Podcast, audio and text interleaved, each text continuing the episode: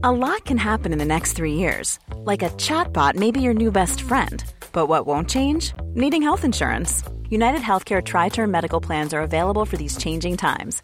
Underwritten by Golden Rule Insurance Company, they offer budget friendly, flexible coverage for people who are in between jobs or missed open enrollment. The plans last nearly three years in some states, with access to a nationwide network of doctors and hospitals. So, for whatever tomorrow brings, United Healthcare Tri Term Medical Plans may be for you. Learn more at uh1.com. This Mother's Day, celebrate the extraordinary women in your life with a heartfelt gift from Blue Nile. Whether it's for your mom, a mother figure, or yourself as a mom, find that perfect piece to express your love and appreciation. Explore Blue Nile's exquisite pearls and mesmerizing gemstones that she's sure to love. Enjoy fast shipping options like guaranteed free shipping and returns. Make this Mother's Day unforgettable with a piece from Blue Nile. Right now, get up to 50% off at BlueNile.com. That's BlueNile.com. Hey, it's Ryan Reynolds, and I'm here with Keith, co star of my upcoming film, If, only in theaters, May 17th. Do you want to tell people the big news? All right, I'll do it. Sign up now and you'll get unlimited for $15 a month in six months of Paramount Plus Essential Plan on us. Mintmobile.com slash switch. Upfront payment of $45 equivalent to $15 per month. Unlimited over 40 gigabytes per month. Face lower speeds. Videos at 480p. Active Mint customers by 531.24 get six months of Paramount Plus Essential Plan. Auto renews after six months. Offer ends May 31st, 2024. Separate Paramount Plus registration required. Terms and conditions apply if rated PG.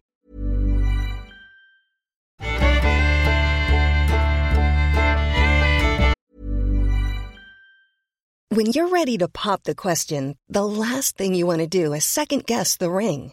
At Bluenile.com, you can design a one of a kind ring with the ease and convenience of shopping online. Choose your diamond and setting. When you find the one, you'll get it delivered right to your door. Go to Bluenile.com and use promo code LISTEN to get $50 off your purchase of $500 or more. That's code LISTEN at Bluenile.com for $50 off your purchase. Bluenile.com code LISTEN. Everyone knows therapy is great for solving problems, but getting therapy has its own problems too, like finding the right therapist, fitting into their schedule, and of course, the cost.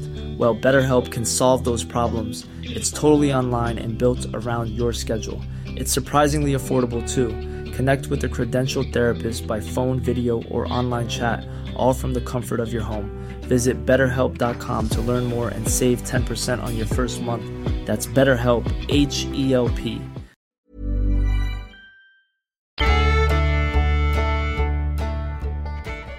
I will be 67 years old in March 2023 and have hunted in my early days and fished all my life. I spent countless all-nighters on a sandbar catching catfish before the sun came up in my 20s, 40s in a tree stand with my bow, then migrated to my .44 Magnum hand cannon for whitetail. I was never happy hunting until I reached the deepest, darkest dungeons of the forest or timber I was in. When I moved to Michigan from Iowa after my wife passed, it was like a treasure trove of outdoor activity. I met and remarried my now wife in 2004. We live on the east side of Lake Michigan toward the tip of the thumb. Lately, I fish very little and stopped hunting because of the intense pressure and my age. Just not fun anymore. But I continue to competitive shoot. After moving to Michigan, I started hearing stories about the Michigan dogman. I just blew it off. About five years ago, there was a sighting by a man named Joe Barger, a semi-truck driver that was hauling a load in the up. He stated that this creature tried to crawl into his moving truck. He stated that he shot this creature in the head and watched it fall to the ground as the truck sped away. About three. Four months ago, I read a local story about a dogman sighting just north of us in a small town named Port Hope. We live on a 4.5 acreage with a very high banked creek that flows behind the old farmhouse. We have chickens, goats, pigs, two cows, and barn cats and dogs. I believe it was early October, 2022. I was out and back by the creek when I heard what I thought was a faint growl. I didn't think much of it until I got back inside and I asked which one of our dogs is outside. My youngest replied they are all in the house and no dogs were out. My wife looked at me and asked, Why? What is wrong? She asked if I was okay. She said the color simply drained right out of my face. She was concerned because she knows that there is very little that scares me. I told her I was out back and I thought that I heard one of the dogs growling. She said they had been inside before you went outside. I grabbed my point 44 and a flashlight and went out back. I didn't hear or see anything. I cautiously went out back again the next night to just look around. And I heard the growl again. But this time it was a lot louder and it sounded like it was right behind me, like just feet away. I quickly turned around, pointing my point 44 in that direction. I saw nothing but the lower branches of the pine trees moving. There was no wind. I quickly moved back into the house. My wife looked at me again and simply said, What? My wife is from Michigan. I never met my father-in-law because he died of cancer in the early 80s. I told her what I experienced the last two nights and the color drained from her face. She stated, You can't be serious. I told her, Does it look like I'm joking? She walked over and sat in her chair and began telling me a story told to her by her dad about a deer camp many years ago. She said her dad told her of a time at deer camp when they saw a man with a face like a dog. She said that her dad never went hunting after that again. Anyway, when I go outside at night to feed the critters, I carry my point 44. We live on a flat farmland area of the thumb. The biggest thing that scares me is the creek. You can spit and hit the creek. It's that close. The scary part about the creek is it has high banks on both sides. Even a very tall creature could walk down the center of the creek for miles unseen in any direction because the sides are so high. You would never even see it. I wasn't sure if I needed to tell anyone this because I didn't actually see anything other than moving branches and heard that horrible growl. But what I experienced wasn't normal, but it was real.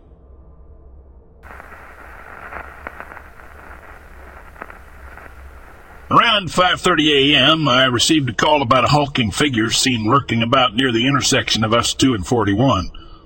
I arrived at the scene to discover that a female motorist had witnessed the creature crossing in front of her vehicle as she traveled along us two into town.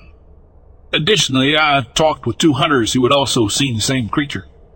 The first hunter stated that he was nearly run off the road by it, while the other told me directly that he had encountered it firsthand. The witnesses are all experienced hunters familiar with what they should be seeing out there in order to safely navigate their way through these woods all during deer season. One witness specifically said that he has never seen anything like this before, but it definitely was not human. It was massive, black, or really dark brown. I could not tell what direction it was headed. It all happened so fast. I described the area near where I made contact with the witness as being very wet and overgrown with lots of thick underbrush. I also said that it's known to be an area where hunters have complained about encountering strange phenomena while out in the woods during hunting season. I stated that normally when I receive calls like this, they come from local townspeople who are also unfamiliar with the territory and making them easily identifiable and spotted by officers on patrol. I went on to say that these two specific eyewitnesses were definitely not locals having spent most of their lives living in part of the Upper Peninsula. I said that my well over a decade of patrolling the area, I've never had to respond to something like this before, although it's no doubt harvested my interest in researching and hunting these reported creatures.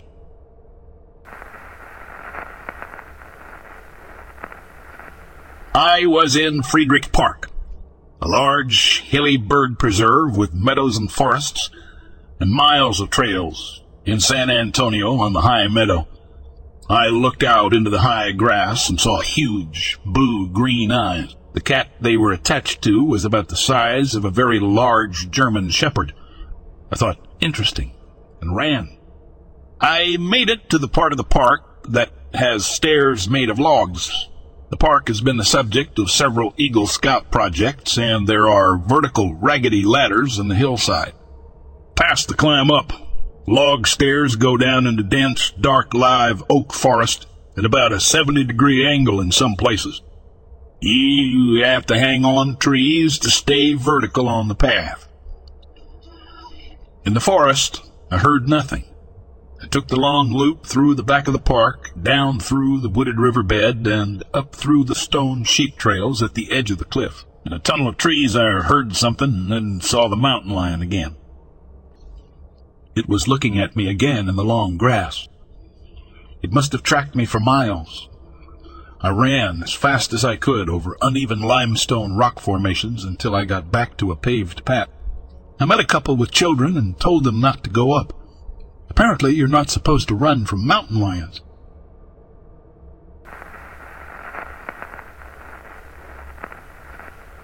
It was a Friday, June 9th, when my daughter Diane and I joined my father Dan for some wood cutting on Road 4661 southeast of Estacada, Oregon. The day started just like any other with my father focused on his task and Diane and I working nearby. It was around 4 p.m. when Diane suddenly turned to me, her nose wrinkled in disgust. Do you smell that? she asked. I took a deep breath and was immediately hit by a potent, unpleasant odor. It was like a foul cloud that had passed through the area, lingering for just a few seconds before disappearing with the wind. I glanced at my father, who was about fifty feet away, but he didn't seem to notice anything. The smell reminded me of something I'd heard about from Henry Franzoni and Pam Barrett near Skookum Lake. They had reported a similar odor when they believed they might have been near a Bigfoot, Diane and I exchanged glances, but we didn't see anything unusual. With no further evidence, we eventually dismissed the incident and continued with our work. However, little did we know that the strange encounter was far from over. Later that night, around 1 a.m., the foul smell returned even stronger than before. It was nauseating, like something dead or manure. Diane and I woke up to the sound of fir needles falling on the truck, but our dogs didn't react at all. They remained still, as if they were unaware of the overpowering stench that filled the air. We were 18 miles away from Ripplebrook Ranger Station and 32 miles from Detroit, Oregon. It was unlikely that the smell was coming from any human activity or farm animals. We couldn't shake off the feeling that we might have experienced a close encounter with a Bigfoot even if we hadn't seen anything. The next day, Diane and I shared our story with my father, who seemed skeptical but intrigued by the possibility. We couldn't help but wonder if we had stumbled upon one of the most elusive creatures in the Pacific Northwest. Although we never saw any physical evidence of a Bigfoot that day, the mysterious odor and the feeling of being watched remained etched in our mind. It became a story we would share with friends and family a testament to the unexplained mysteries that can be found in the dense forests of Oregon. As the years passed, Diane and I continued to explore the woods, always keeping an eye out for any sign of the elusive creature. And every time we caught a whiff of that unforgettable stench, we were reminded of that fateful day when we might have been closer to a Bigfoot than we ever thought possible.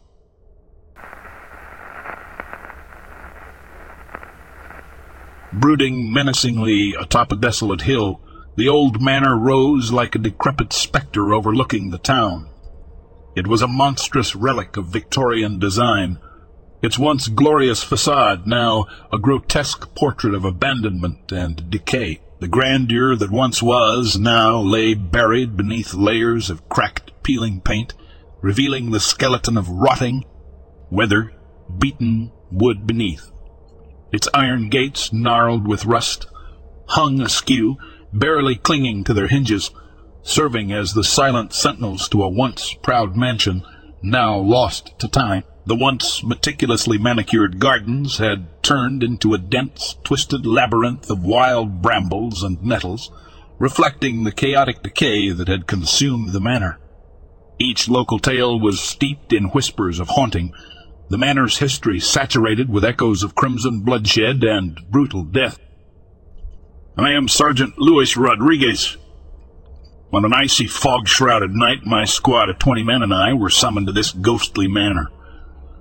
Rumors of unexplained screams, disconcerting noises, and eerie flashes of light from the seemingly vacant property had filtered down to the precinct.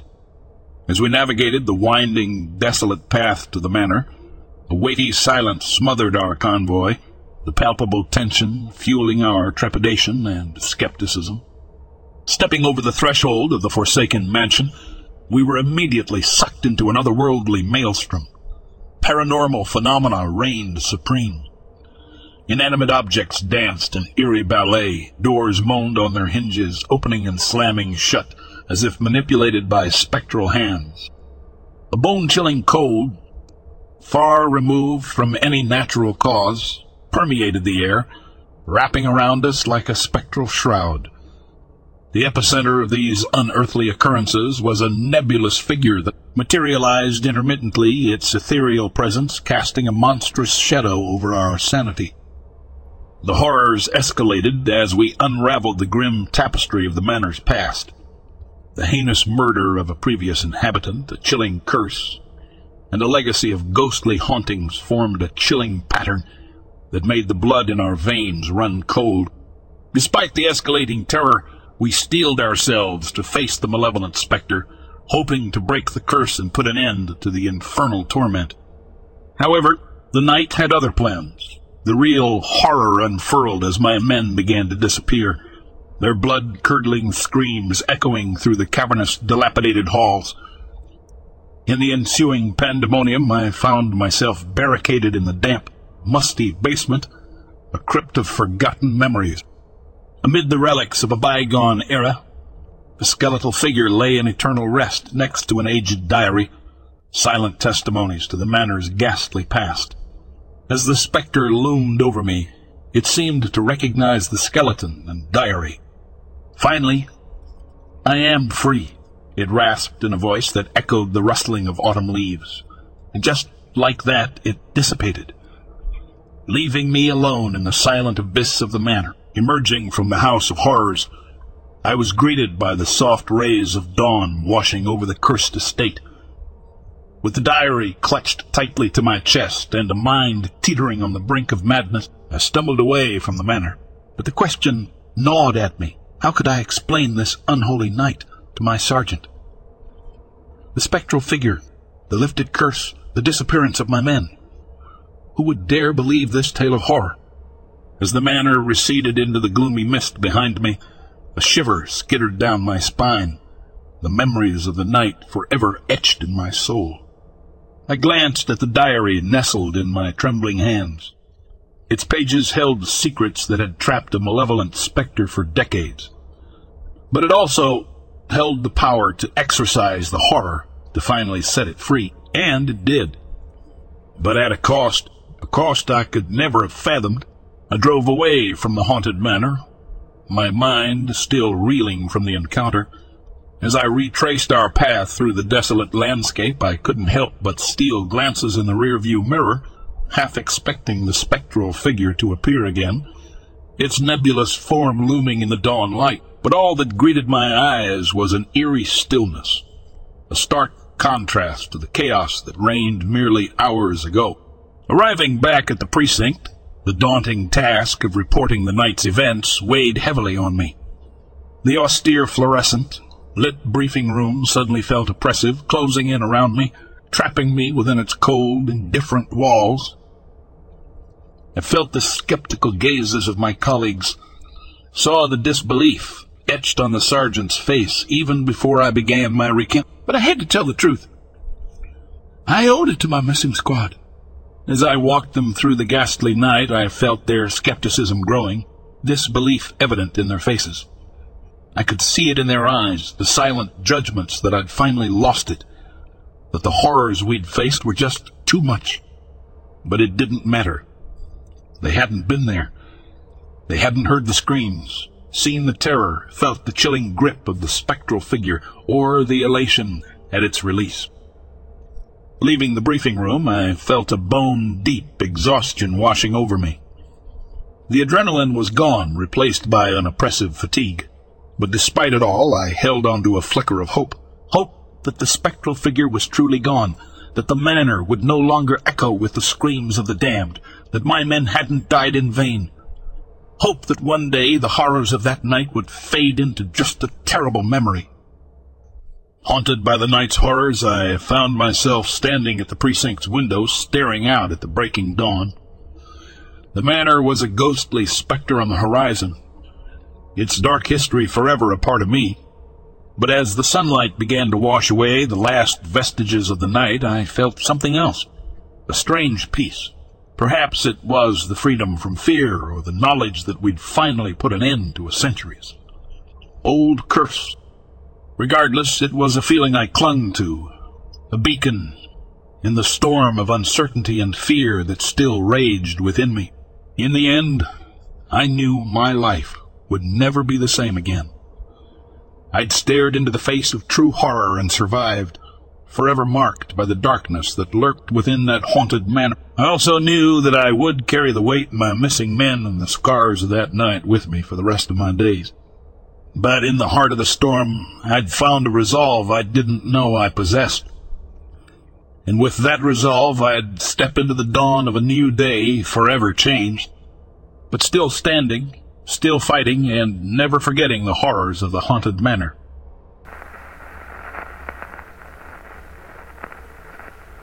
I moved in with my boyfriend a few months ago. We live in Atlanta. One night we were laying in bed and I heard a sound I never heard before. It sounded like a cougar mixed with a human scream. It's so hard to describe. I said, Did you hear that? He said, No, leave it alone. At first, when I heard it, I thought it was a hurt animal, and I was concerned and also just wanted to know what could possibly make that sound. It made the sound three times and stopped after my boyfriend told me to stop talking about it. The thing I can't wrap my head around is there are no woods nearby. Even if it was a cougar, how did it get in the middle of a major city without being reported or spotted?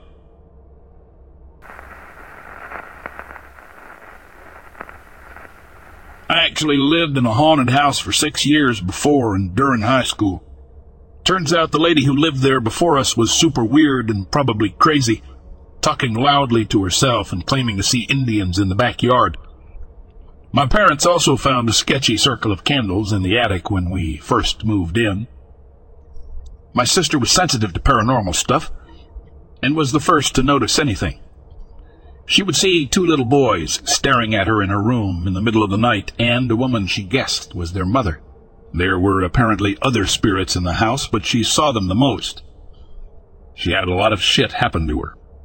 I didn't see anything except for once when I got up late at night to go to the bathroom and there was a purple floating orb in front of my door. I went back to bed and decided I didn't need to pee after all. I would also feel them touch me late at night.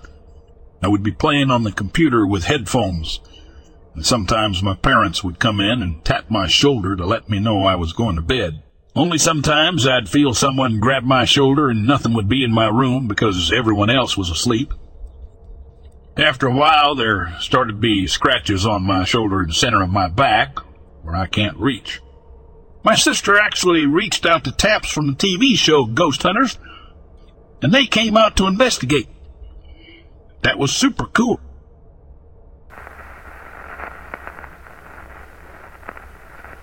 I'm an environmental field tech. I always find interesting things in the woods, mostly abandoned places, trash, cars, and animal bones. One time I was on a job in Texas. We were deep in the woods following our GPS. My team lead and I found piles and piles of beer cans. Almost little hills. We were almost tempted to start collecting them for cash, but it would have taken all day and a full team. That wasn't the weird part, though. As we moved past the beer can hills, we found a few little abandoned homemade shacks with wire fencing surrounding them.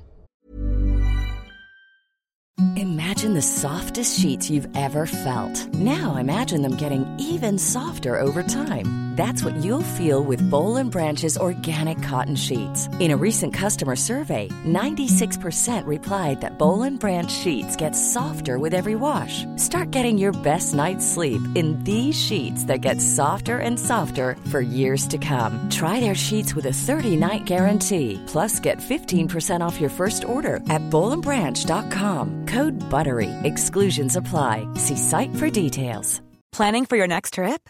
Elevate your travel style with Quince. Quince has all the jet setting essentials you'll want for your next getaway, like European linen, premium luggage options, buttery soft Italian leather bags, and so much more. And is all priced at 50 to 80% less than similar brands. Plus, Quince only works with factories that use safe and ethical manufacturing practices. Pack your bags with high-quality essentials you'll be wearing for vacations to come with Quince. Go to quince.com/pack for free shipping and 365-day returns. Planning for your next trip? Elevate your travel style with Quince. Quince has all the jet-setting essentials you'll want for your next getaway, like European linen, premium luggage options, buttery soft Italian leather bags, and so much more. And is all priced at 50 to 80% less than similar brands. Plus, Quince only works with factories that use safe and ethical manufacturing practices. Pack your bags with high-quality essentials you'll be wearing for vacations to come with Quince. Go to quince.com slash pack for free shipping and 365-day returns. And the largest amount of dog kennels I've ever seen. Some of them wood, some of them metal crates, some stacked on top of each other. There was blood stains on a few of the wooden ones, which made me sick to my stomach. We didn't find any carcasses or any live animals. It was very obvious that this was not a normal kennel or backyard breeder. As an animal lover and my previous job was working at a dog kennel, it gave me a horrible feeling. But apparently that's tame for what people find in my line of work. I've heard stories of people finding meth labs, traps to poppy fields, and even dead bodies in the marshes and wetlands that we survey.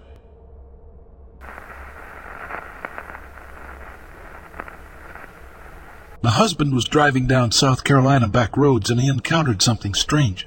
He describes it as a large dog, that's all. Black and cast no shadow with the red reflective eyes of a creature in headlight. It looked like it was a void, shaped like a canine with the eyes. He avoided it and kept driving, but said he saw the eyes in his rear view mirror for three miles, keeping pace with his car at 60 miles per hour. The only thing I can think of that's somewhat similar is the not deer, but it's not close enough. I don't know. Just looking for some theories on what that was.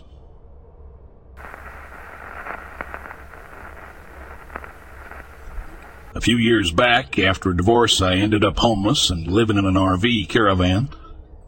For about a year, I was offered a job 3,000 miles away from my ex, and it seemed like a good idea at the time, so my two small dogs and I started driving west. In western New Mexico, outside Albuquerque, we stopped at a native casino and RV park for the night. It was a very nice park, the bathhouse was huge and meticulously clean, the sort of place where tourists weren't allowed to feel uncomfortable while camping next to miles of wilderness, desert in the middle of the reservation. I was just glad they didn't turn us out for being in a 40-year-old small RV other parks had. Turns out RV living is only okay if it's obviously a choice instead of a need. The next morning I checked outside my door before letting my two small dogs out. There are a lot of things that would be happy to snack on a toy poodle. Sure enough, a coyote was exploring the area. I'm used to East Coast coyotes that will take off as soon as they see you're a full-sized human. So I hopped out, left my pups locked up, and made sure I didn't make eye contact as I went towards the bathhouse. I nodded and greeted him politely as I went by. He was still there when I came out. I told him it would be appreciated if he gave us some space so my kids could come out for their bathroom breaks before we got back on the road.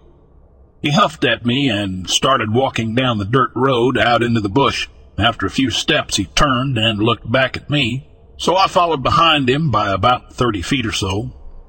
Just for the record, following a coyote into the desert at dawn probably wasn't the wisest decision to make. I was very careful not to leave the dirt road. There was a natural clump of three boulders about 10 to 12 feet tall within easy eye shot of the casino. The coyote calmly walked around the rocks, and then from the other side, moving at the same casual pace, came on older native gentleman. His hair was in braids to his waist. He was wearing old jeans, blue gingham shirt, and a woven hat. He tipped his hat at me and kept walking east out into the bush. That was when a raven I hadn't seen started laughing at me from the top of the tallest boulder. The bird took off, flying east, and in the light of sunrise seemed to shift from black to white to orange to red in color. I wished them both a kind day, hoofed it back to the park, and broke camp in record time. Ravens and crows followed me for the entire time I lived on the west coast. Even when I would walk to work, there were three that paced me every day. Now that I'm back on the east coast, I kind of miss them.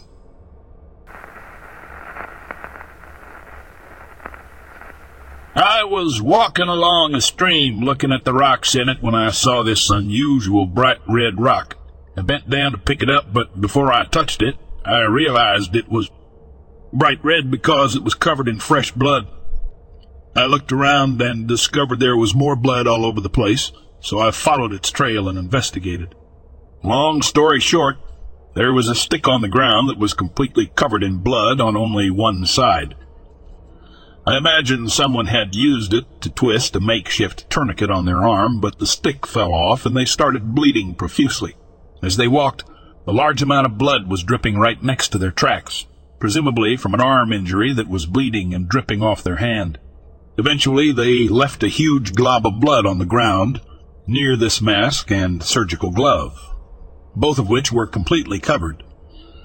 My guess is someone had been shot in the arm and was trying to stop themselves from bleeding to death. I notified the police, and two eventually came out to meet me and see.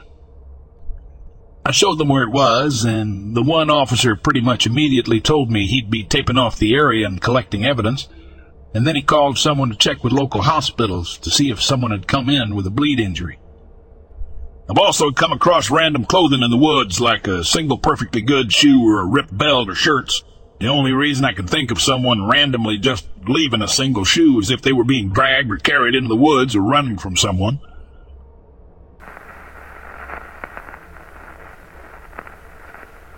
I saw a patient that didn't exist. I don't know how this happened. I'm still perplexed by it five years later. I was starting out in practice as a healthcare provider in a private practice. Our practice had set up cameras to monitor front desk activity outside hallway for security and emergency reasons as we are in a large metro area with moderate to high crime rate. So, utilizing a very well-known yellow booking software some will know, I received an appointment request. The appointment request had no insurance listed, only a name. For the sake of HIPAA, obs I won't be saying the name, sex, gender of the individual, Let's say it's JD for short. The appointment is never confirmed via phone, and JD had an international. JD shows up, and for the most part, it was a standard visit, normal workup, etc. Think of it as an annual physical, but without abnormalities. I did my usual banter. What do you do for work? Where are you from? Etc. They were pretty brunt short in. Answering, and again, given the location where the practice was, I was not taken aback. I will say, I was confused about the lack of accent this individual had. It seemed pretty standard for the area yet, where they claimed to be from. There were no distinctive markings or features other than the person's height, which was well above average for either sex, I taller than average cis male at birth, or cis female at birth, the appointment ends. They pay in cash and make no follow-up. The standard don't call me, I'll call you. The day was pretty busy, so I wasn't able to do the note then and there. So at the end of the day, I sat down to do my notes and noticed the JD was not in the note tally, meaning there was one patient missing from the total. So I checked the system thinking that the FD might have forgotten since it's a cash note. These tend to not be as pressing to smaller practices as they do not need to submit this to insurance companies for reimbursement. The appointment was not there, so I decided to check the booking app to pull their info. The appointment was not there either, so I asked the front desk what happened. They said they didn't know what who I was referring to. We had seen over 50 people collectively that day, so I let it slide. I did the note, but did not add any info other than the one told me by the patient, and I made note of the international number, but couldn't remember the code. Flash forward to two, three days later.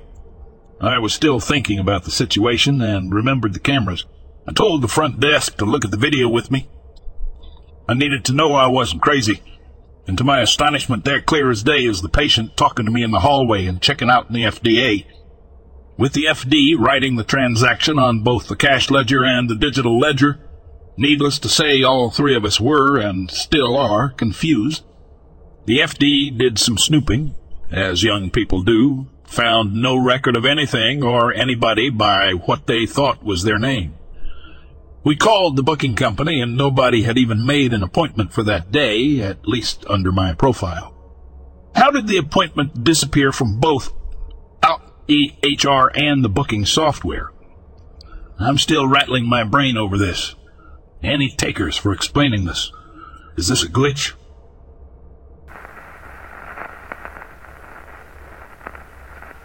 When I was 19, I lived in an apartment with my family that was, for lack of a better term, haunted. It wasn't the traditional haunting one might imagine with flickering lights or rattling chain. Instead, we had a shadowy entity that seemed to feed on our fear. My younger brother was the first to witness it. He described it as a pitch black cloud that flew in through his window, bringing with it an overwhelming sense of dread. Terrified, he watched as it whirled down the hallway and into my room. His protective instincts kicked in and he bolted after it, desperate to protect me from whatever this thing was. Now, you have to understand, by this point I had been receiving nightly visits from this entity.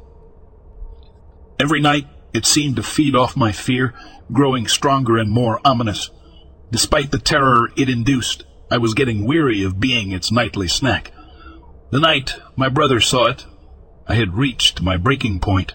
As it entered my room, I forced myself to face it head on to confront this thing that had been tormenting me. It was a swirling mass of inky blackness, like a smoky static that seemed to absorb all light. It was darker than the darkest corners of the room, a void that seemed to pulsate with menace. I caught a glimpse of it, a momentary stare, down between us, just as my brother burst into my room. From that night on, I resolved to stand up to this entity.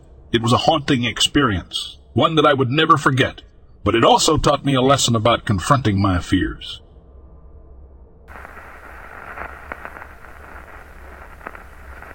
I was around seven or eight years old when this happened. I was playing in my grandmother's backyard with my cousin, and he decided to go inside for a bathroom break. Of course, this happened while he was gone, so no one else that I know witnessed it. My grandmother had a huge swing set with a slide that was pretty high up, and I was about to go down the slide while I was waiting for my cousin to come back. But something caught my eye above the houses in front of my grandmother's house. It wasn't very high up in the sky, but it was probably about twenty or so feet above me.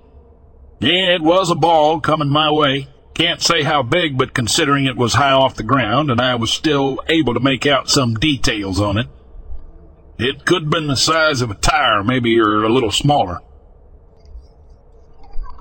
I was just waiting for it to fall, but it just kept getting closer and rolling in midair. As it got closer to right above me, I was able to see what looked like threads hanging off of it, as if it was made of leather and ripped open a bit. It just kept rolling and never fell, just slowly rotating in the air while passing above me. I could only tell it was rolling in the air because of the opening and the threads hanging out of it were only on one side. I was able to watch it until I could no longer see it in the distance. I remember being so confused and thinking, what the hell is that? I was a little unsettled watching it, maybe because I had no idea what it could be and how it was just able to stay in the air. To this day, I still can't quite put my finger on what it could be that I saw, and came here to see if anyone has ever experienced anything similar and knew what it was. This happened in Southern California, if that helps any. Thanks for reading, and I'd love to hear anyone's idea on what this object could have been.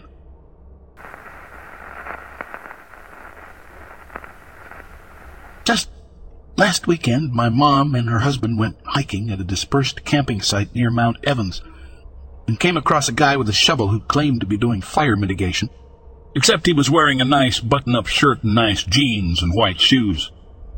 He kept telling them to go check out a trail that wasn't there, and he had a gun in the back of his waistband. Even weirder, he claimed to live at a cabin my mom had walked past at the site, and his silver truck was there. But when he said he was going to go home, he walked past the cabin and trucked down this road while my mom and her husband took off. I personally think they walked up on someone either hiding a body or hiding some evidence. He had a southern accent.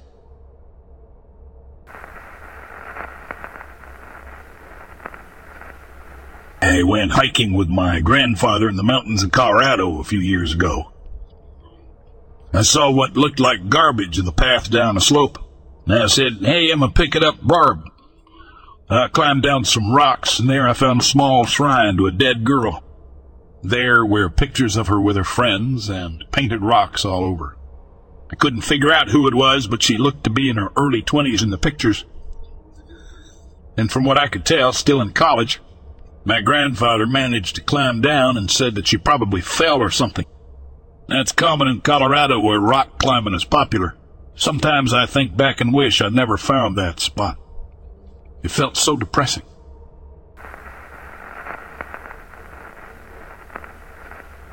boyfriend at the time, and I moved into a farmhouse. Soybeans in the field in front, corn surrounding the house. The nearest neighbor was a few hundred yards away, only one light on the road. The head of our bed was right under a window. We both just returned from a deployment from Afghanistan, and I hated how quiet it was out there on the farm. Boyfriend started mumbling something in his sleep, and I asked him, uh, What are you saying? He leans up on his arm and peeks out the blinds. They're coming. They're getting closer. What the F? What are you talking about? He goes right to sleep without answering me.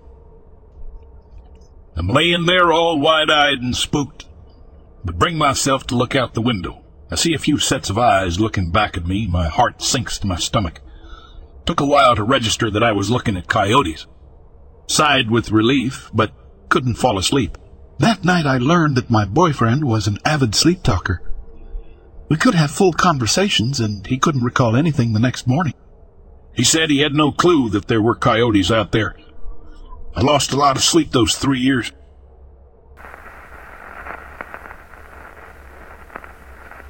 I've never been one to believe in things like Bigfoot or other mysterious creatures lurking in the woods. That is, until I heard the story from my friend's encounter with Littlefoot. It was the fall of 1992 when my friend was out fishing on Sandy River not far from where he lived off Coleman Road.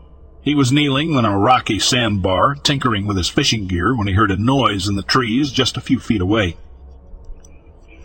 When he looked up, he was met with the sight of a short, hairy creature staring back at him. It was only about three and a half feet tall, covered in black, brown, shaggy fur with red eyes that seemed to bore right into his soul. My friend froze, unsure of what to do, but then the creature growled at him, and he knew it was time to run. He took off as fast as he could, never looking back. When he was at a safe distance, he turned back to see if the creature was following him, but it was gone. He made his way back home as quickly as he could, then told me and some of our other friends about what he had seen. Of course, we didn't believe him at first, but the evidence he found at the scene was hard to ignore. When he was fishing, he found the remains of a fish, most likely a steelhead, that had been picked clean with only the skeleton and head remaining on a rock. He also found the remains of a mallard duck, with all its feathers neatly ticked off and the head bitten off, also on a nearby rock. It was all just too strange to be a coincidence. We didn't know what to make of it, but we couldn't deny that something unusual had happened to our friend that day. From that point on, we all became a little more cautious when spending time in the woods. We never knew what might be out there, watching us from the shadow.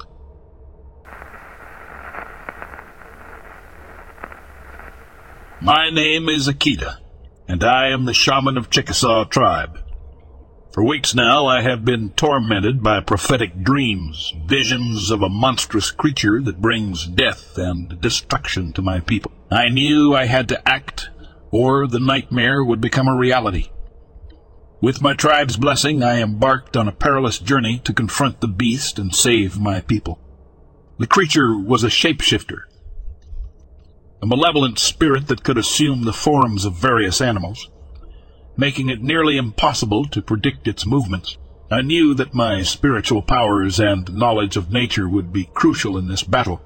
I traveled deep into the wilderness, following the trail of devastation left by the creature. Days turned into weeks as I tracked the shapeshifter, witnessing the carnage it left in its wake. I knew that time was running out, and I needed to act quickly if I wanted to save my tribe. One night, as I rested under the stars, I received a vision. I saw a clearing in the forest where I would confront the beast. With renewed determination, I followed my vision, and soon found myself standing in the heart of the clearing. As I prepared for battle, the creature revealed itself. It was a monstrous, ever-changing mass of fur and scales, a horrifying amalgamation of the animals it had consumed. It snarled, and I felt the weight of its malevolent presence bearing down on me. Drawing upon the spirits of the earth and the wisdom of my ancestors, I used my powers to weaken the creature. I called upon the forces of nature to bind and immobilize it, trapping it within a circle of living vines. But the shapeshifter was more powerful than I had imagined. It struggled and roared, tearing through the vines and lunging toward me. As it charged, I desperately called upon the spirits once more, but it was too late. The shapeshifter overpowered me, sinking its teeth into my flesh.